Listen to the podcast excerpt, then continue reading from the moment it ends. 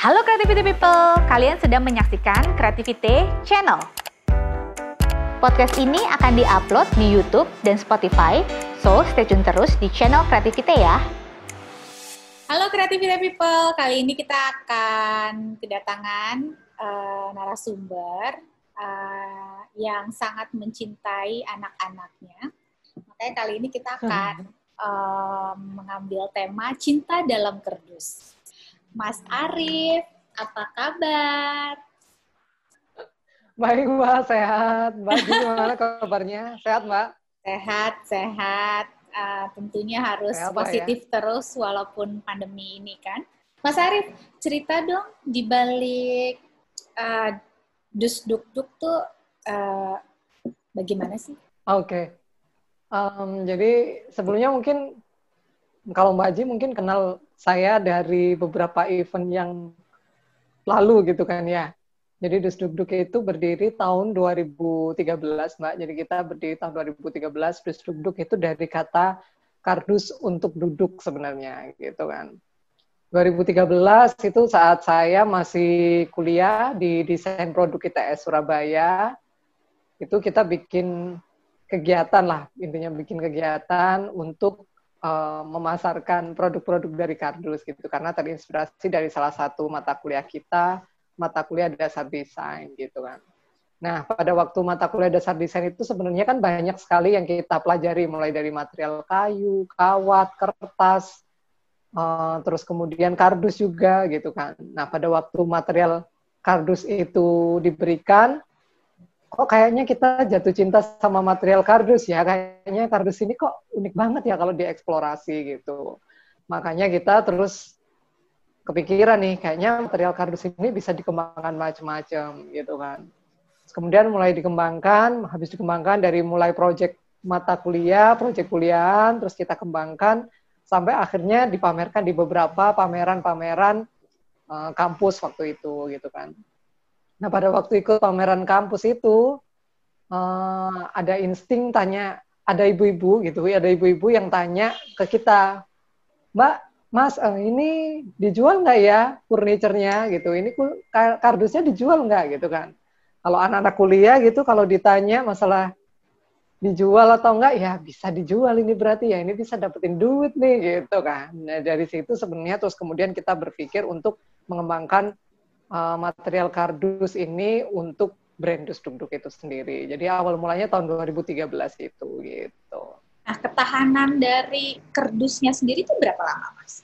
Kalau dulu 2013 sampai 2015 itu kita pure menggunakan material kardusnya kardus loakan, Mbak. Jadi memang saya ini pernah mantan rombeng. Rombeng itu apa? Tukang loak maksudnya?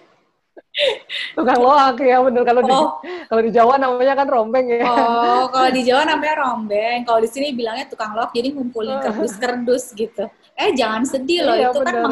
Kan menghasilkan kreasi yang bernilai tinggi gitu, dan maksudnya eksistensinya sampai sekarang kan berkembang kan, Mas Arief. Iya, jadi 2013 sampai 2015 itu kita pakai material kardus itu sendiri, kardus bekas, ketahanannya bisa 1 tahun sampai 2 tahunan. Kemudian tahun 2015 kita sudah mulai berpikir untuk bikin produknya nih harus benar-benar berkualitas gitu kan ya. Makanya kita kerjasama dengan beberapa pabrik untuk daur ulang material kardusnya itu sendiri, yang sekarang kita pakai itu, makanya material kardusnya lebih tahan lebih lama lagi gitu. Oke, Mas, dalam pembuatan interior atau art instalasi gitu, yang paling lama dan sulit tuh pernah bikin karya apa, Mas, selama ini?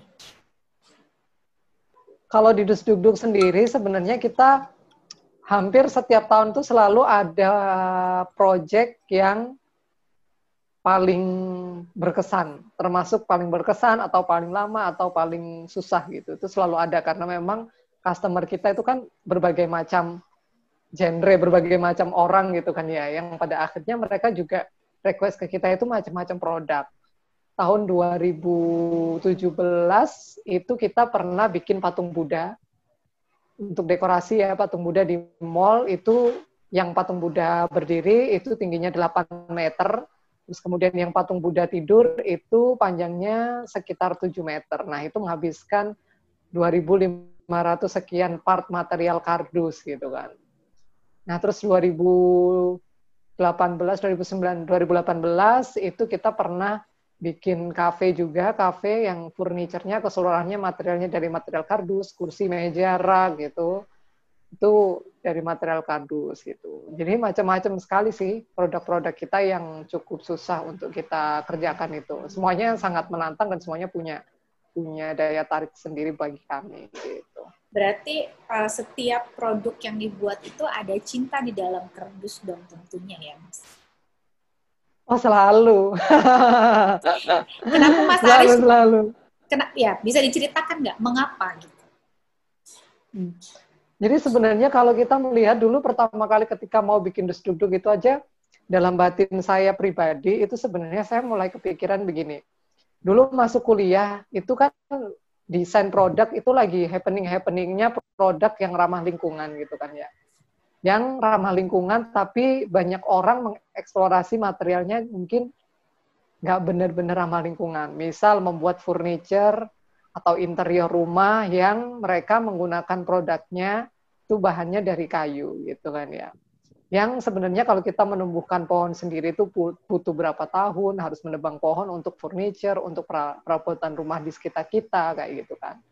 Nah, itu yang sebenarnya saya juga mulai kepikiran bahwa ini harus ada nih penggantinya kayu yang kita perkenalkan ke masyarakat bahwa produk tersebut dengan material yang alternatif itu juga bisa lebih baik gitu kan. Salah satunya adalah dengan material kardus gitu.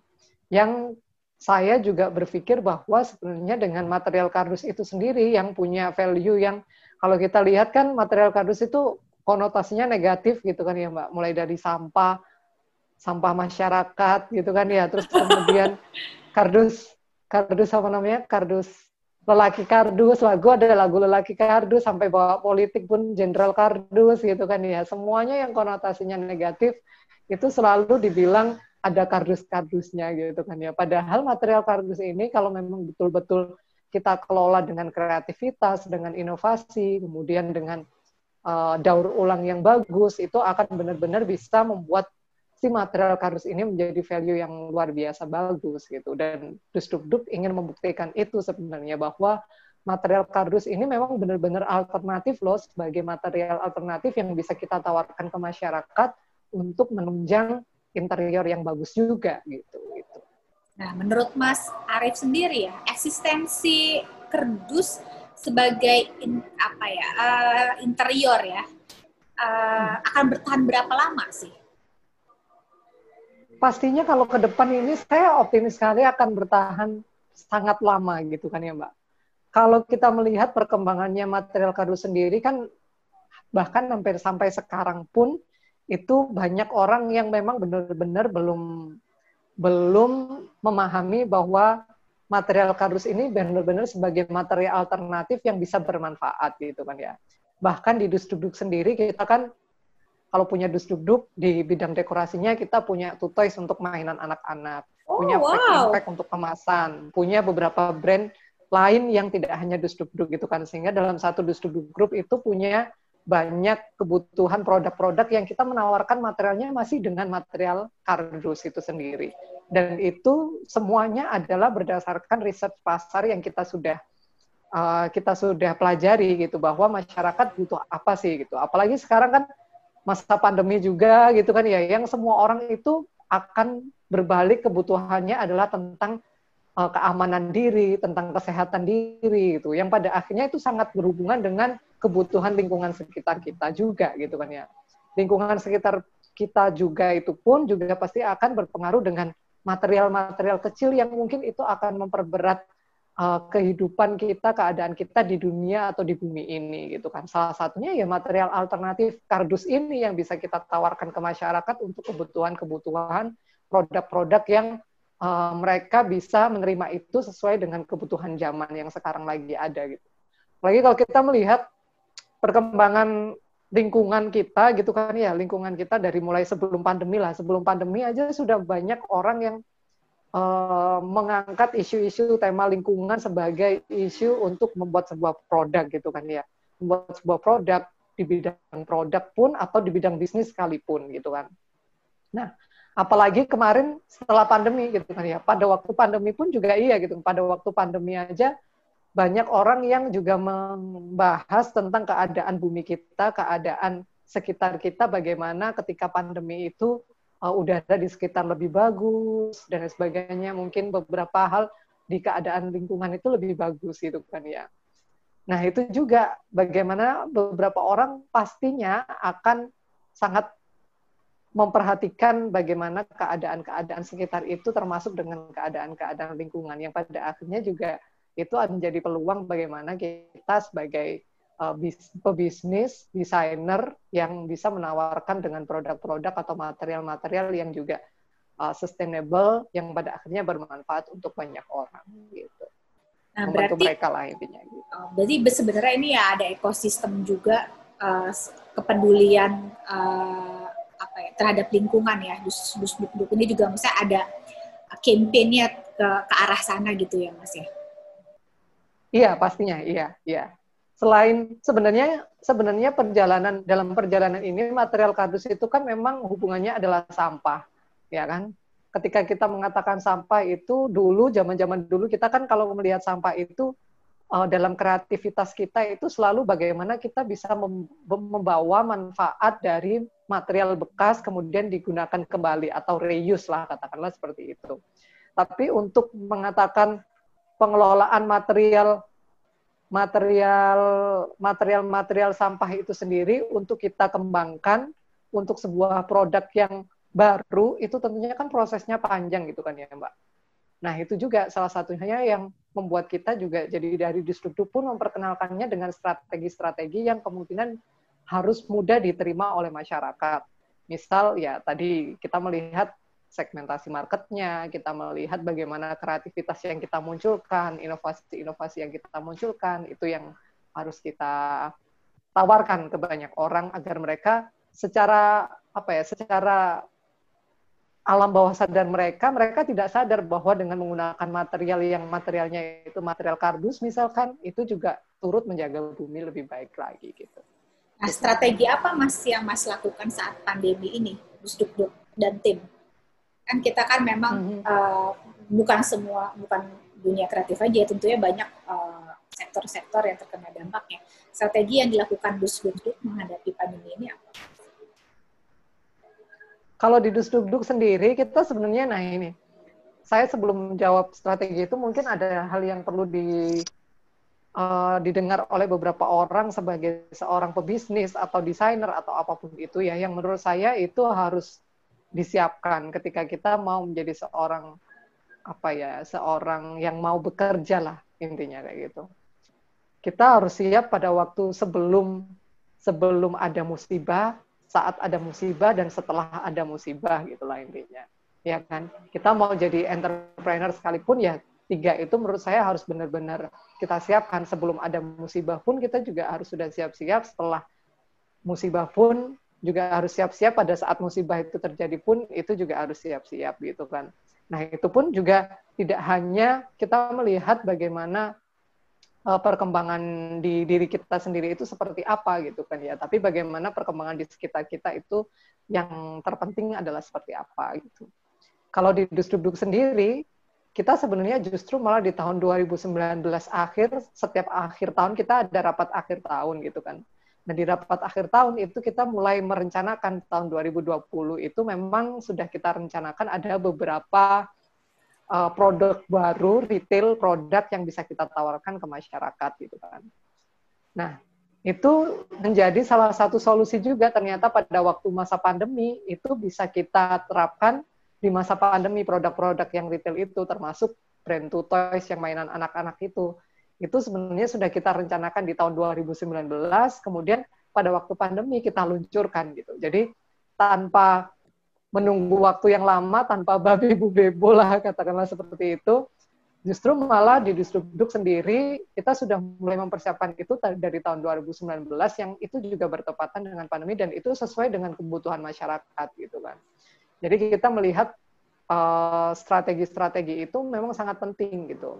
Misal kita persiapannya juga, ada beberapa persiapan, misal di tahun 2018-an lah, kalau nggak salah, itu kita sudah mulai men-spare beberapa pengeluaran-pengeluaran kita itu memang untuk 1 tahun ke depan gitu kan ya, strateginya salah satunya. Nah, ternyata di masa pandemi ini tuh terasa banget manfaatnya gitu.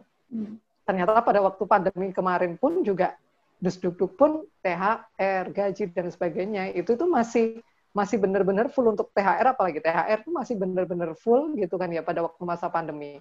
Nah, itu juga sebenarnya sebagai salah satu strategi kita, bagaimana kita seorang entrepreneur tidak hanya berpikir tentang produknya aja, tapi strategi bisnisnya seperti apa, gitu. Jadi selama masa pandemi itu, ya pastinya kita melihat kebutuhan masyarakat itu apa, kemudian kita memunculkan beberapa anak-anak brand yang sebenarnya sudah kita pikirkan di sebelum pandemi, itu adalah salah satu hal yang sangat penting, karena kita melihat bagaimana kebutuhan masyarakat akan sangat berubah gitu kan ya, dengan keadaan yang selama pandemi, kemudian new normal gitu kan. Bahkan setelah new normal pun kemungkinan juga akan bisa berubah lagi gitu kan.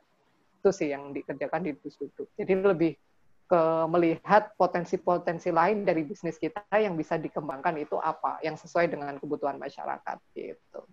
Oke, Mas Arief, Kreativiti itu kan nggak tahu nih kalau Mas Arief nih dan teman-teman di Dus Duk Duk tuh punya line up barang-barang toys gitu. Mungkin bisa diinformasikan nggak ke teman-teman Kreativiti People? Mungkin belinya di mana atau produknya apa aja gitu yang saat ini ready dan bisa dipakai buat siapa gitu, karena kan aku sendiri juga belum tahu kan, maksudnya aku nggak tahu, aku taunya Mas produksi interior yang gede-gede atau instalasi gitu kan, dia juga baru dengar ternyata Dus Duk Duk punya toys gitu, bisa dijelaskan nggak Mas?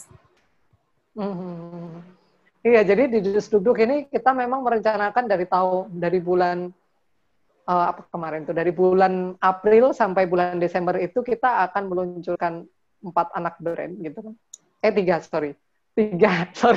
kebanyakan 4. 3 anak brand. Yang pertama adalah Two Toys yang sudah kita launching, itu produk mainan anak-anak di Instagram namanya Two Toys, tootoys.id. Itu bisa produk-produknya macam-macam untuk anak-anak, ada puzzle, ada toddler, dan lain sebagainya. Produknya adalah mainan anak-anak gitu kan ya. Itu bisa dibelinya di Tokopedia, di e-commerce lah gitu. Terus kemudian bocorannya beberapa bulan ke depan kita juga akan meluncurkan beberapa brand. Ini belum kita bocorkan ke yang lain, cuman ada di Kreativiti loh. Oh, thank you.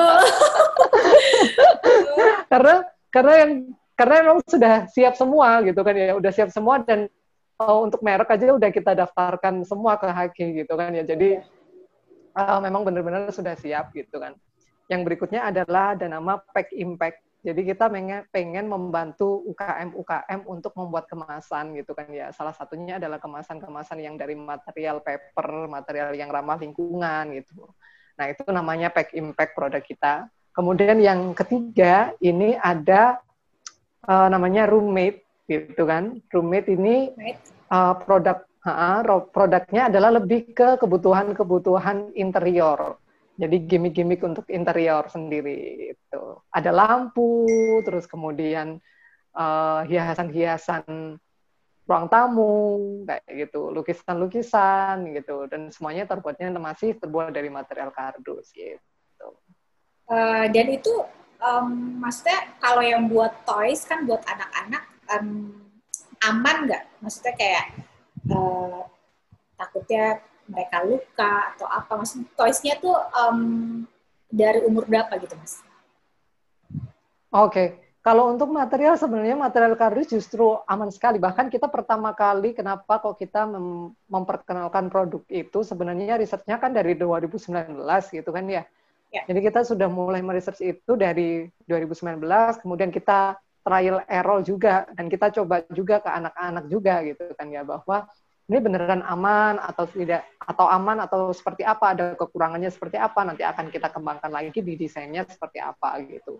Jadi kalau untuk keamanan sih, saya yakin sekitar 90% itu aman sekali untuk anak-anak gitu, karena memang secara produk pun juga ringan, kemudian material papernya juga daur ulang gitu kan ya.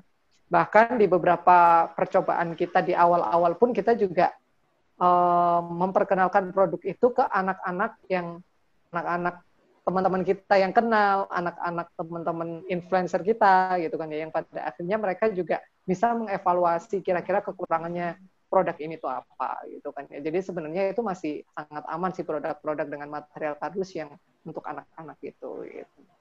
Dan tentunya itu dibuat dengan cinta ya Mas ya? Wah, selalu dong. Selalu ya, karena Mas Arief menganggap kerdus-kerdus adalah anak-anakmu ya.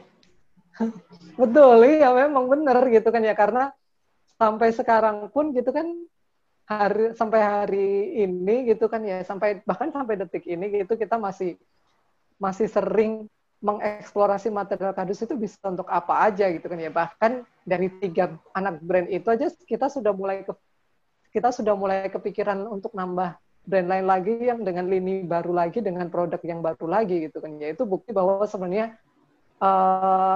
kita kepengen berkreasi dengan anak-anak kita gitu kan ya. Katanya kalau banyak anak banyak rezeki gitu kan. Kalau ini banyak kerdus banyak rezeki ya. Banyak anak banyak kardus banyak rezeki gitu. Bener. Kreativite people mungkin ada yang sudah tahu atau ada yang belum tahu, Mas Arief ini mendapatkan award ya dari salah satu media. Itu apa Mas? Yang apa Mas? Yang mana nih Mbak? Yang ini yang terganteng Forbes. Seluruh Indonesia itu ya? Oh, Forbes. Coba Mas ceritain kok bisa dapat award itu Mas. Justru kalau itu sebenarnya malah kalau saya diminta menceritakan itu juga agak-agak bingung sebenarnya juga, karena memang saya juga tidak mendaftar gitu kan ya. Jadi bulan Februari, satu bulan sebelum pandemi masuk Indonesia justru. Jadi Februari itu dapat email gitu kan ya, dapat email dari majalah Forbes, kemudian saya lihat, waktu itu ngelihatnya kalau nggak salah malam, jam 12 malam lah gitu, ngelihat email, ya oke lah mau tidur sambil baca-baca email di handphone, ternyata, ya udahlah ini saya kira dari orang-orang iseng atau apa gitu, ya udah nggak saya balas, nggak saya baca beneran gitu kan ya. Sampai besoknya akhirnya ditelepon sama dari Forbes-nya langsung gitu kan. Iya Mbak, ini saya dari Forbes gitu kan. Ditelepon di admin gitu kan, terus kemudian ternyata memang bener-bener dapat Forbes gitu.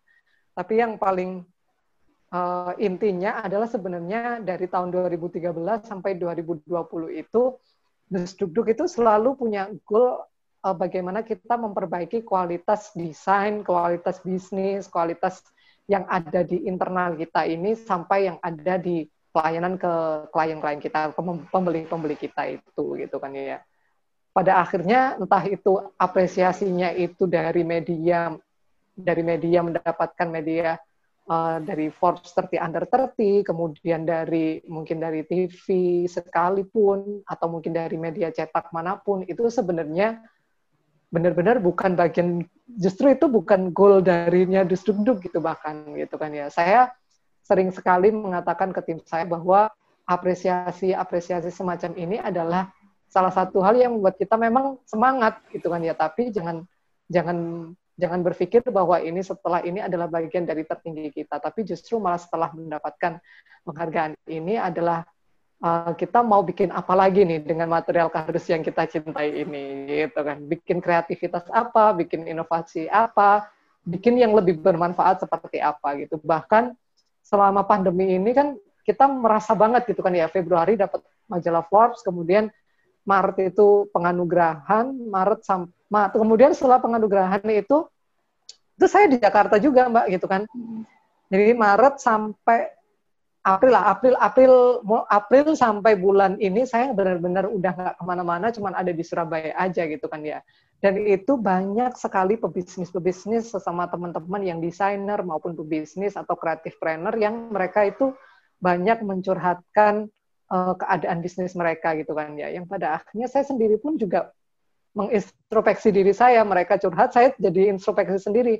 Apa yang setidaknya harus kita kerjakan, apa yang harus kita benahi sendiri untuk goal bisnis kita gitu. Dan salah satunya adalah mulai berpikir bahwa oh ya, kalau seandainya Dus Duk Duk sampai hari ini masih bisa bertahan, masih bisa menghidupi teman-teman kita satu tim, dan bisa menginspirasi banyak orang, berarti berikut-berikutnya adalah bagaimana kita bisa membantu banyak orang untuk membuka lapangan pekerjaan mungkin, atau paling tidak membantu hal-hal yang kecil untuk orang-orang di sekitar kita lebih banyak lagi, gitu. Itu sih yang sebenarnya ada di balik cerita penghargaan-penghargaan yang kita dapat itu, gitu.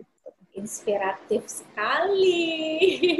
Mas, ini last buat Kreativite People atau buat teman-teman yang sedang berjuang untuk struggling ya di bisnisnya, atau memang di saat pandemi ini ada yang baru memulai bisnis gitu. Pesan dari Mas Arief sendiri dan juga tentunya sebagai founder Dus Duk Duk itu apa? Kalau saya sendiri punya beberapa mantra yang sebenarnya saya tanamkan di diri saya gitu dari mulai 2013 sampai sekarang ini, yaitu start small, think big, action now, and make an impact. Ada 4 kata itu gitu kan ya Mbak. Dus Duk Duk itu dibangun dari start small gitu, langkah kecil banget. Tahun 2013 masih kuliah, dananya juga dana dari kuliahan, dari kampus gitu kan ya. Terus kemudian think big-nya adalah kita selalu punya goal yang besar, kita selalu punya cita-cita yang besar untuk kita kembangkan. Dus Duk Duk-nya bisa apa nih setiap tahun, bisa bertambah seperti apa. Kemudian action now adalah saya tidak menunggu saya setelah lulus kuliah baru saya bikin Dus Duk Duk gitu. Saya justru pada saat kuliah bikin Dus Duk Duk gitu kan ya, karena pada waktu itu saya juga nggak tahu gitu kan ya. Kalau seandainya mungkin actionnya nunggu setelah lulus kuliah, belum tentu saya juga dapat majalah Forbes mungkin, atau mungkin belum tentu mendapatkan kenalan seperti Mbak Ji kayak gini juga gitu kan ya. Itu juga jadi bagian dari action now gitu. Action now yang saya kerjakan dari lama, dari tahun 2013, pada akhirnya itu terus-menerus akan berkembang. Kemudian yang terakhir adalah, yang keempat adalah make an impact gitu. Jadi kita berharap bahwa apa yang kita kerjakan ya bermanfaat untuk banyak orang gitu. Bermanfaat untuk sekitar kita, bermanfaat untuk tim kita, bermanfaat untuk banyak orang gitu. Dan yang saya lagi suka itu sebenarnya satu kalimat lagi, itu adalah it's okay not to be okay. Kayak judulnya drakor ya, drama Korea gitu kan ya. Iya, menurut saya itu sangat relate dengan apa yang sekarang sedang kita alami di masa pandemi ini gitu kan ya. Karena kita melihat semua hal itu berlomba-lomba untuk membuat sesuatu, berlomba-lomba untuk membuat desain, berlomba-lomba untuk menonjolkan pribadi mereka sendiri gitu ya. Tapi sebenarnya dalam perjalanan ini tuh yang dibutuhkan adalah bagaimana kita berani mengungkapkan apa yang ada di kita. Belum tentu benar gitu, tapi kita harus memaksimalkan apa yang kita punya agar suatu hari itu nanti akan jadi sesuatu hal yang benar juga. Gitu kan ya. Sama, Dus Duk Duk pun juga gitu. Dulu pertama kali banyak sekali orang yang meragukan bagaimana material kardus bisa ditawarkan, tapi ternyata dari 2013 akhirnya bisa sampai ke 2014, sampai ke 2015, 16, 17, 19, sampai 2020 juga gitu. Dan semoga nanti sampai tahun-tahun berikutnya. Itu sih, Mbak. Amin, amin. Dan wow, 4 poin dari Mas Arief ini benar-benar kena banget. Dan itu emang benar-benar alur cinta dari sebuah kardus dan terbentuklah Dus Duk Duk. Gitu ya. Kalau nggak ada cintanya dulu, Dus Duk Duk mungkin nggak bisa sebesar sampai dengan saat ini gitu kan. Dan cintai Mas Arief kepada tim dan dikemas menjadi satu kesatuan yang ada di dalam kardus tentunya, dan menghasilkan suatu karya yang memang dinikmati orang banyak tentunya. baik dibeli, dinikmatin art instalasi, dan juga membuka lapangan pekerjaan, dan tentunya adalah sangat positif dan bermanfaat bagi lingkungan. Gitu ya Mas Arief. Ya. Thank you banget atas waktunya, mau direpotin sama Kreativite, terus thank you buat sharing-sharingnya. Mudah-mudahan kita bisa ketemu lagi, bisa ada proyekan lagi di Jakarta ataupun di kota besar lainnya ya. Gitu. Amin. Thank you atas waktunya. Kreativite people, buat kalian yang memang mau tahu produk dari Dus Duk Duk buat anak-anak kalian atau buat kalian sendiri, atau misalnya mau ada project apa, kalian bisa follow ke Instagramnya Dus Duk Duk gitu, dan kalian bisa tanya, dan kita tunggu launching 2 produk selanjutnya ya Mas Arief ya. Siap. Oke, thank you Mas Arief. Have a good day. Terima kasih kembali. Thank you Kreativite People sudah mendengarkan podcast ini.